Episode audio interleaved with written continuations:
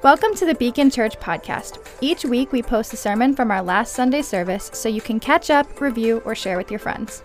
We pray as you listen to this week's episode, you're encouraged and equipped to love God, love people, grow in Christ, and serve the world. Good morning, everyone. I, uh, it is good to be back. We had uh, the wedding first, so uh, a lot of you were there, and so that was Logan and Melani. They got married. That kept us busy for a little bit. That was very, very exciting. And then we went off on vacation, and uh, we were in Guam with family. Uh, and so, literally, Guam, the island. That's where Cheryl's from, and not like just some distant place, like actual Guam. And uh, so uh, we had a, a nice uh, time, refreshing time. Great to catch up with family uh, that we had not seen for many, many years. And we realize that some of you have started attending over the last few weeks. And so I'm Robert. I'm one of the pastors here at the church because we haven't met. And I look forward to getting to know you and meet you. Uh, and there are a bunch of faces that uh, I haven't uh, yet, I don't yet recognize or get to know. And so I'm looking forward to it. Uh, but I do belong here. I'm not a guest, just in, in case any of you are wondering. Uh, but I haven't been teaching for a few weeks. And I think that might explain a little bit as to why uh, this was such an odd week for me. I was having a really hard time getting started on, uh, on, on the, the message for today. And I'm not sure why. I mean, sometimes when you cover a passage that is as unbelievably uh, powerful and central as the one that we're going to be looking at over the next two weeks, Sometimes that just gets me a little bit rattled and I have a hard time kind of digging in and getting going. Uh, but uh, it could be that I was just coming off of jet lag or whatever. But I was looking for inspiration.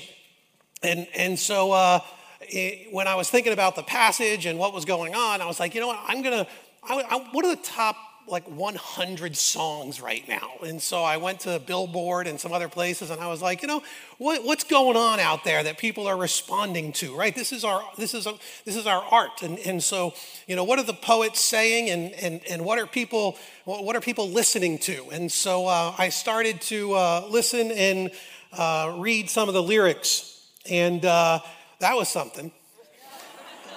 And, so, anybody want to guess as to what one of the major themes of, of most of the top songs are?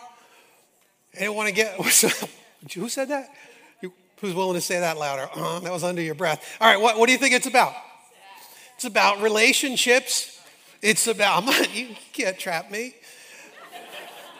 It's, a, it's about love and lust and lost love and spite for lost love. It's about relationships that we didn't have or we had that we wanted but, but, but got broken. And, and it's all about this kind of stuff. Post Malone, he's, he likes you. That's good to know. Uh, Kate Bush is making a deal with God and running up a hill for you. Harry says it's just us. Just us. You read about that. You, there was a Future and Drake, they need some chemical help to express their feelings uh, in order to wait for you. Uh, Bad Bunny, there was a song, Mi Porto Bonita, which um, I, I, don't actually know what it's about because the song is in Spanish, so I assumed it was about a sexy woman. Um, I, I don't know if I'm allowed to do that. Am I allowed to broad brush entire cultures? I guess that's not politically correct anymore. All right, so anyway, I shouldn't have said that, but what, what is the song about? Anyone know? Yeah, it's about a sexy woman, uh huh. Yep. Okay. Pop culture, literature, music, advertising, they all dance around this theme of love, or at least some understanding of what love is to them. Why? It's because our hearts crave to have it and they crave to give it. We just long for it in the deepest parts of our soul.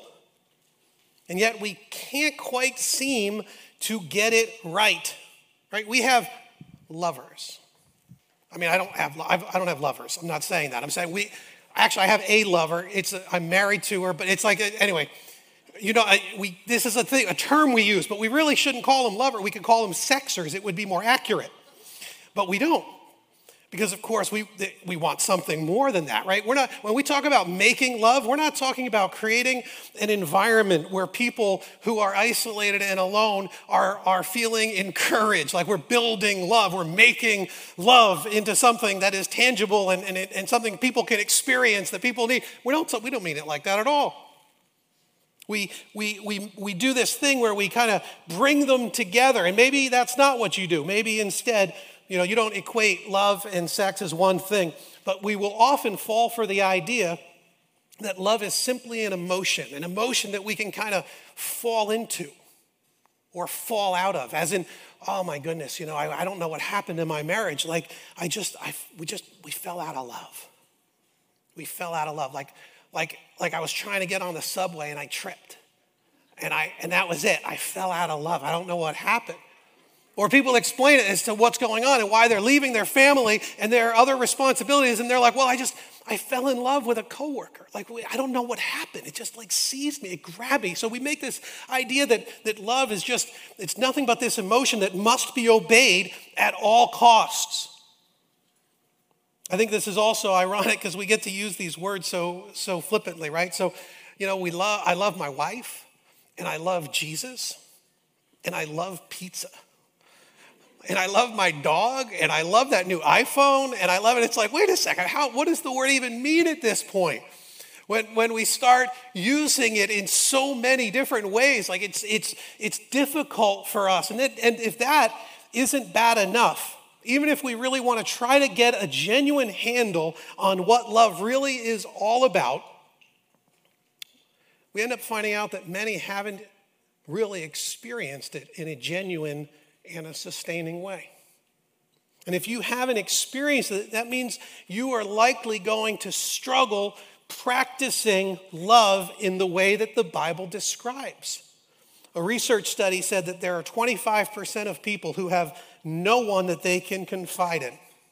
25%. And if you remove immediate family from that, the number jumps to 50% of people that have no one they, they can genuinely confide in.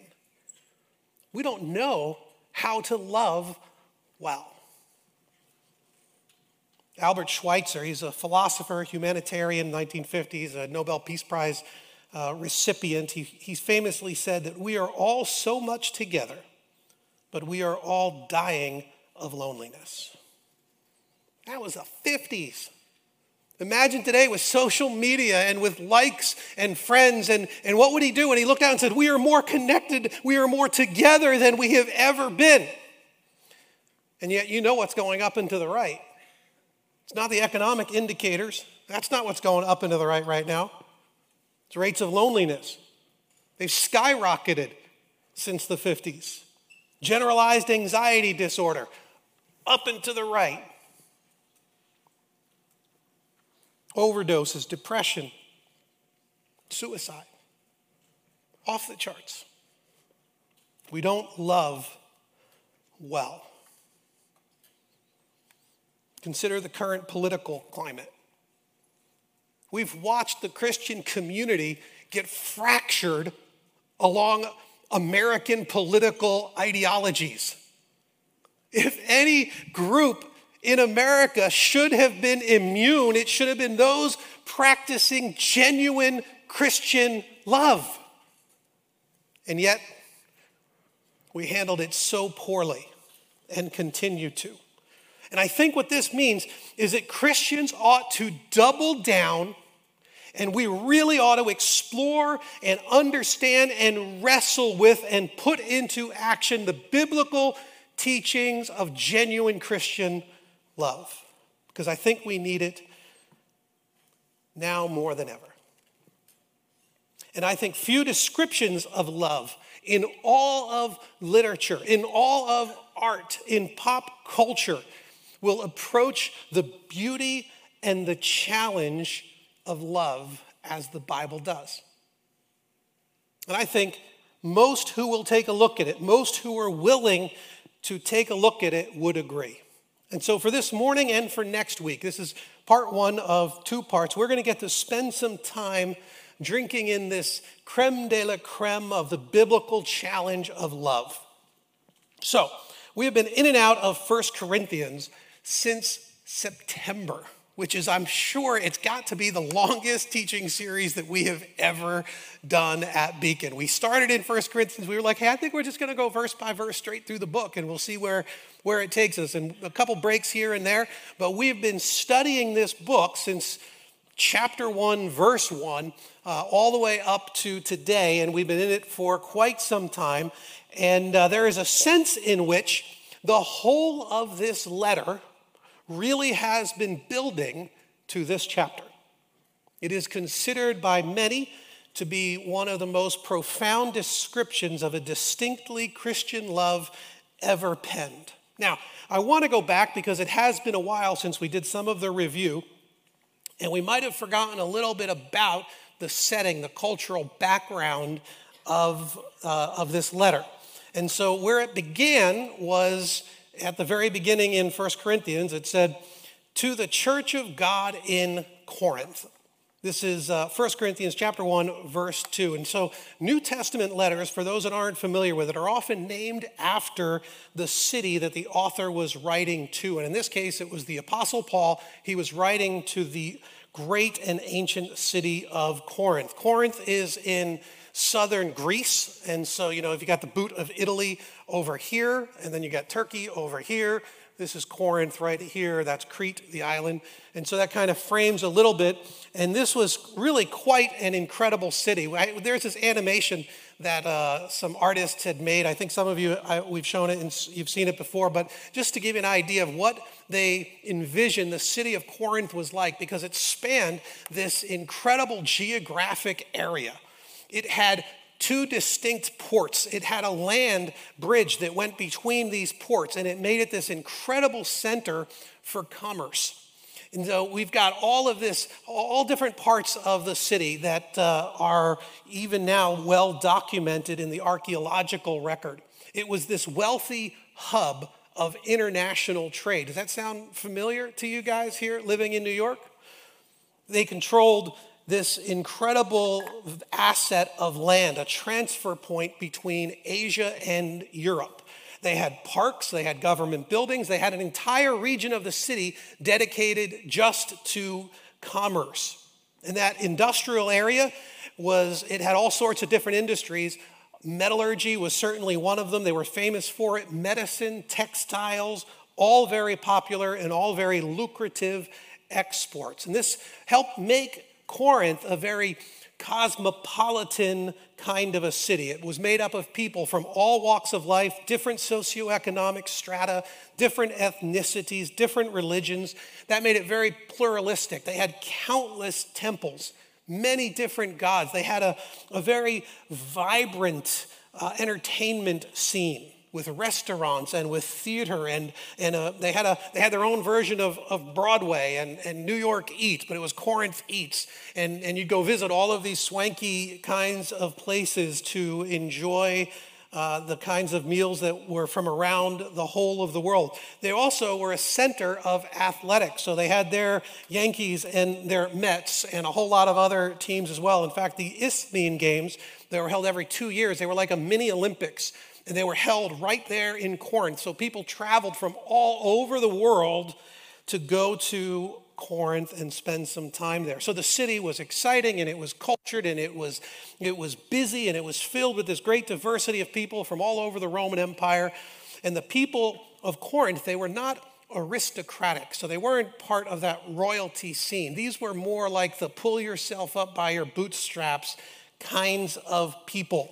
They were there looking to make a buck, make a name for themselves, um, maybe even uh, try to increase their social standing and leave something to their kids and to the next generation. And that made for a real cutthroat kind of competitive environment. So if you were an upwardly mobile kind of a person, you wanted to be in the city of social climbers, Corinth was a great bet.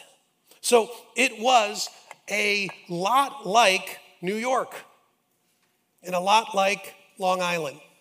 And the Christians there were pretty awesome.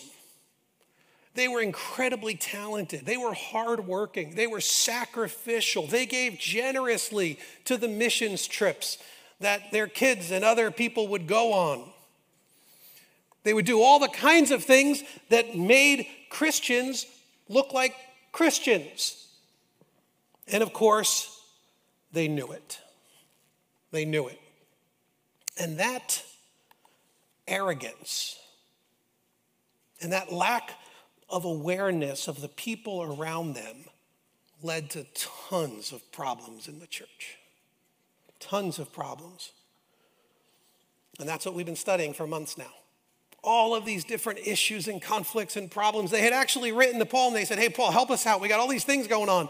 And so Paul did address a number of their issues, but he wove a different th- thread through the whole of the letter something they most certainly didn't ask about because they never would have believed that this was a problem that they, as Corinthian Christians, would ever face. They wanted a little help here and a little help there, and Paul goes after something deeper. He goes after the root of the issue that was causing all of these other problems for Corinth. And so he did. He set out to deal with a bunch of these questions, but surprised them with where it was all heading. Now, again, I mentioned the whole of the letter really was building to this chapter. And even within this chapter, there is a center. And even within that center, there is a crux that helps explain the rest of the letter. And so there was a time when liberal scholars, they would look at this incredible poem, this love poem that's at the center of 1 Corinthians 13, uh, which isn't supposed to simply be used at weddings. It's fine there, but it's way, way more than that.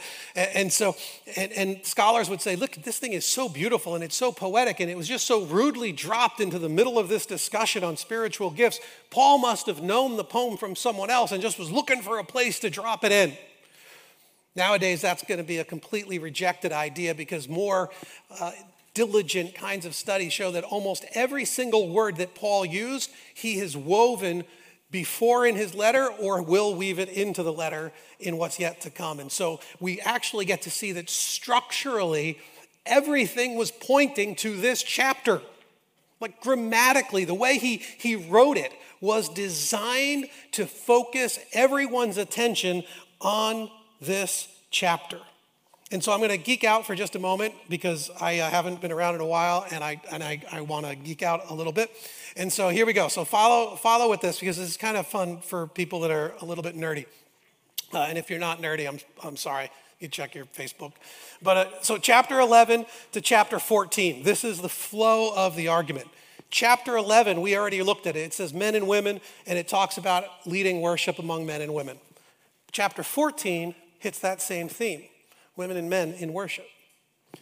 Chapter 11 talks about order in worship. For this, this was the sacrament of communion that we studied a, couple weeks ago. Chapter 14 is about order in worship. Chapter 12, spiritual gifts. Chapter 14, spiritual gifts.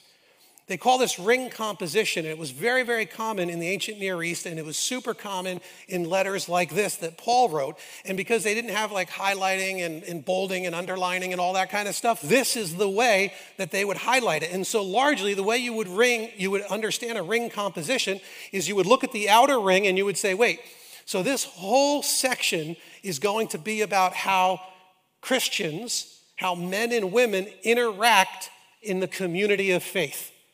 That's what the whole of this section is going to be about. And so he's going to talk about our worship and he's going to talk about the use of our spiritual gifts, but we have to understand all of those conversations by the center of it. What does the center point to? And in this case, it points to the love poem. So when you get to here and you talk about order and worship, the question isn't going to simply be, well, how do you do communion? The question is how do men and women together in the worshiping community of faith do communion in a way that reflects Christian love? That's the way to interpret the structure of ring composition. Same thing with the spiritual gifts. When you use your spiritual gifts, is it just about spiritual gifts? No, it's about spiritual gifts and how you use them in Christian love. Now, within this ring composition, this is where it gets a little bit geeky. there is another ring composition. This is how sophisticated Paul's structure was. 12, 1 in, uh, chapter 12, verses 1 to 31, he talks about spiritual gifts. We saw that in the earlier ring. But then there's more nuance. Great, going deeper into it, he talks about how love and the spiritual gifts interact, which he talks about here again. So this feels repetitive when you're reading it, when you don't understand that he has structurally built it to point to his definition of love, which is at the center of the center of the section. But super geeky now. That section also has a ring composition within it. So we're this is like inception level stuff. We're like so deep in now, it's hard to get out. So we got to just keep pushing through. So in 1231, he talks about continuing in zeal. 14.1, he talks about continuing in zeal. He's tying these things together. So he is saying, I want you to be passionate. I want you to be zealous for these things. What things? How we use our spiritual gifts in love, because he talks about that here and here. Then he does this super cool thing. He describes love by what it is. Here he describes love for what it is. And here he describes love by what it's not. Scholars look at this and they go, well, that's depressing. Why would you tell me what love is not? Well, because of his audience. He's writing to the Corinthians who had long lost this. They had forgotten what Christian love was like. And they weren't living in those kinds of sacrificial ways. And even within this, which I just couldn't do another chart on for you, but there are seven definitions that he gives us that love is not. We're going to look at them next week. Seven means there's one in the middle. Anyone want to guess what the, the middle one is? Love is not self seeking. So, in the center of the whole of the letter, in the center of that is a description of love in the church and the community of faith. And in the center of that is a description of love. And in the center of that is a description of what love is not. And in the center of that, which is the center of the whole of the book, is that love does not seek its own. If you want to know what everything else is about in this letter, in fact, if you want to know what is one of the great threads of Christian theology and the Christian ethic and how we ought to live, it's that love does not seek its own. The center of the center of the center of the center of it. It's hard to imagine Paul trying to explain it any other way. Any other way. Now, we jump into the text proper. The very beginning of chapter 13, it's actually chapter 12, verse 31, but we added the chapter and verse markings later. That's not in the original. And so this really kind of belongs with, with chapter 13. It says, Now eagerly desire, now zealously desire the greater gifts, and yet I will show you the most excellent way. This phrase for most excellent way uses a word that talks about the high road, the mountain pass from one place to another, but it's the difficult pass, it's the mountain pass. And he's saying, Listen, I'm going to show you what, what we would call, you know, the higher road. This is the, this is the way that you, if you want to know what it means to live the Christian life, I'm going to show you the higher road, which he does. He says to them, If I speak in the tongues of men or of angels, but do not have love, I am only a resounding gong or a clanging cymbal. If I have the gift of prophecy and can fathom all mysteries and all knowledge, and if I have a faith that can move mountains but do not have love, I am nothing. If I give all I possess to the poor and give over my body to hardship that I may boast, but do not have love, I gain nothing. So look at this. He's saying, if I speak, if I have, if I have, if I give, if I give. So this is all of the stuff that you get to do. If I do this, and I do this, and I do this, and I do this, he's saying, it's nothing. In fact, it's worse than nothing. It's a clamoring mess. There's an Arabic uh, Christian scholar who studies a lot in Syria, and there's a, a city there that he actually found this area that they still do metallurgy like they did in Corinth. And so in the center of town, there's like 200 tradesmen, craftsmen. And in these little huts, maybe 10 by 10, they're all making their version of brass tchotchkes, bowls and utensils and things that people come far and wide to buy at this massive area. He says, the banging of all of this, there's hammering of the brass, it is so deafening in the middle of this little area that you have to put your ear two inches from the craftsman's mouth for him to yell his prices to you. You have to you put your mouth to his ear. You have to yell it because it is such a deafening cacophony. When he talks about a clanging cymbal, that's what he's referencing. He's referencing what every Corinthian would know that, the, that the, at the center of their commerce was all of this banging and clanking, and, and it was just uh, this cacophonous sort of a noise that would make it so you couldn't even think. And he's going, That's what it's like. You might do all of these great things, but it's just a noisy mess like a harsh ancient megaphone. And so we do all of these different kinds of things. And you know, we look at it and you say, you know, in our lists, it's easy to see the negative stuff. But if you notice Paul's list, it, it isn't the negative stuff at all. And so he, you know, you might say, hey, listen, I've got really serious wisdom. And, you know, that must account for something. And Paul's like, yeah, actually, it, it's a big, big zero. It, you're like, all right, all right, I get it. But you know, what about my what about my wisdom plus my my sacrifice? That's an equation that's got to work. And Paul's like, actually, it's it's nothing. It's just it's a big zero. And like, okay, okay, but wait, what if I have what if I have wisdom and I have great sacrifice? And what if we multiply all of that by maybe, I don't know, maybe my generosity my giving and, and maybe we, we, we kind of double down on that and we, we make it and paul's like hey man that's pretty awesome. You're a pretty impressive person. Everything on the outside looks like you've made it because you're living in all of these great ways and you're doing all of these amazing things. Could he have could he have painted it with any more clarity to say guys you just don't understand. You might have everything that looks good on the outside. But if you don't have love, it amounts to nothing, perhaps even worse than nothing. How could that possibly be? We look at it and we go, How can you have everything and still end with nothing? And you see what so I was I'm growing up. I was in New Jersey, that's where I was born and raised, and my in those, in those years, I really wanted to be an architect. And so I had a picture on my wall, justification for higher education, had the big house on the mountain, had all the fancy cars. And, and pretty much all I wanted to do was, was make a lot of money. And then I wanted to get married. And then I wanted to make a whole lot more money. And I wanted to have some kids and wanted to make a lot more money. And I wanted to have a big house. And then I wanted to make a lot more money. And then I wanted to. So there was a theme running through what I wanted, right? And so it was house, it was cars, it was the life that we all. And you know, everyone in my life, even many of the people in my church life, thought this was a great pursuit.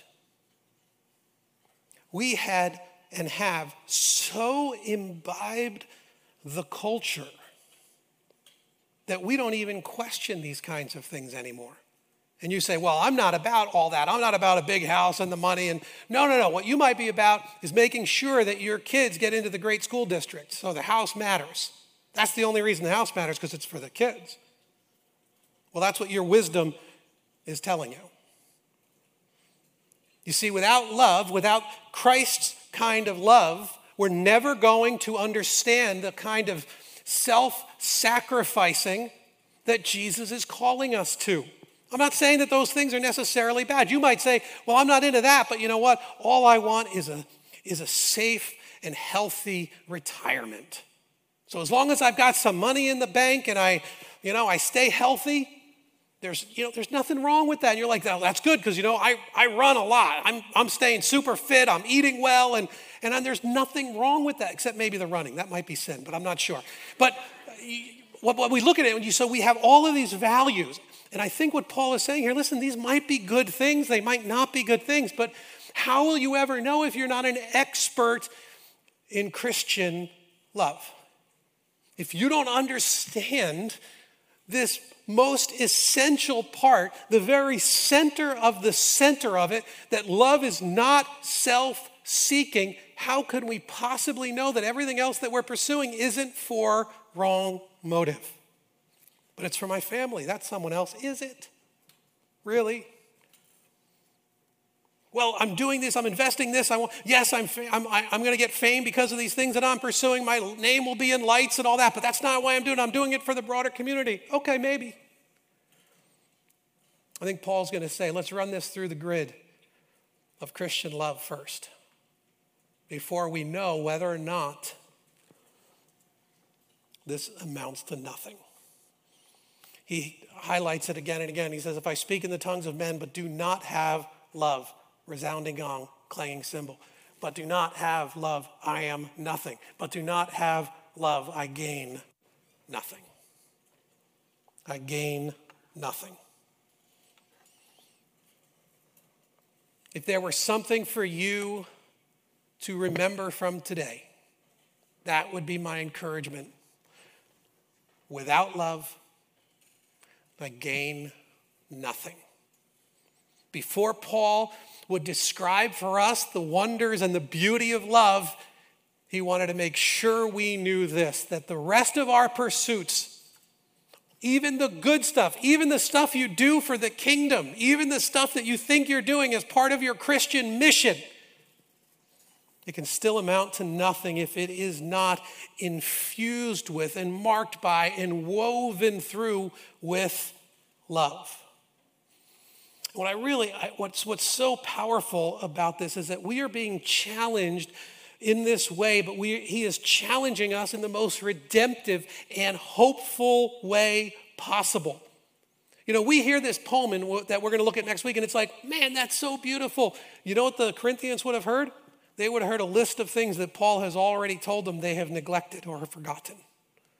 This was a fierce rebuke to the Corinthians. And so, at one moment, it ought to cause in our hearts repentance where we say, Lord, that's not who I want to be. I want to be at the very center. I want to be at the very center of the center of your heart. So let me be there. And so it, it ought to bring an attitude of repentance to us. So there's the challenge, but the beauty in it is that once you read through his description, you go, why would I want anything else? Why would I not want to be that kind of a person and live among those kinds of people? Why would I not want to be part of creating a community, of creating a family, of, of of people who will live these kinds of ways. Why would I not? And so, yes, there is a challenge and there is a repentance, but there is also the promise that this is what you were made for. It's so interesting because when you when, when you think about it, he's saying this is the high road. We're going over the mountain pass here. So you know what happens on the high road? It's difficult. Not everybody can make it. Not the paths are not well worn up there. The air gets a little thin. Sometimes it, it feels like you can't quite breathe and you're you're tripping on your these rocks and you're twisting your ankle and in the midst of love, you know who most often gets hurt? It's the people practicing this kind of love. Because we've been more exposed, but we follow a Savior who showed us that that is the way of Christian love. And so, yes, it can get challenging and it can get difficult, but this is what we were made for to travel that mountain pass. I love it because when we started in the letter, Paul said to those sanctified, those already made holy in Christ Jesus, called to be his holy people, you're already these people, now live it. This is an encouragement because God, he said, will keep you firm to the end. You will be blameless. God is faithful. How is it that we will be these kinds of people and how will it be that we will be these kinds of because we are we are made new. The waters of baptism are a symbol that we have been made new, that the old man is dying within us and he's being replaced with a new one who is marked by Christian love. We got to get out of the way of the Spirit. We have to respond to the promptings, the challenge in our hearts to repent of the ways that we are still self centered, even in the way we do our good things. So that we can remember that without love, we gain nothing. Would you, would you pray with me? Father, we are entering into this most beautiful of texts and Lord, what a challenge it is to us. What what a way to, to, to read through this and to look and to say, oh my goodness, this is, this is who we were meant to be. And then quickly we look in that mirror and we go, but I'm not that person. So much of what I do is still self centered. So much of what I do is still self focused. Even the good things that I do, Lord, I do in hopes of gaining accolades or security or wealth or something, Lord, other than what you want for me. And quickly, Lord, we can get overwhelmed. And yet, this is what we were made for. And this is where we will find our true selves. And we, you have given us the promise of the Spirit to be in us, to dwell in us. You've given us the example of Christ who endured such great hardship for the promise that was set before him and showed us the way of Christian love. And Lord, I want that for myself and for each person here. We pray it that you would make us more and more and more transformed into the image of Jesus, that we might walk in Christian love, knowing that we have nothing without it. We ask it in Christ's name. Amen. If you enjoyed the sermon, want to learn more about Jesus, or get to know our community, please visit beacon.church to get connected. We would love to hear from you.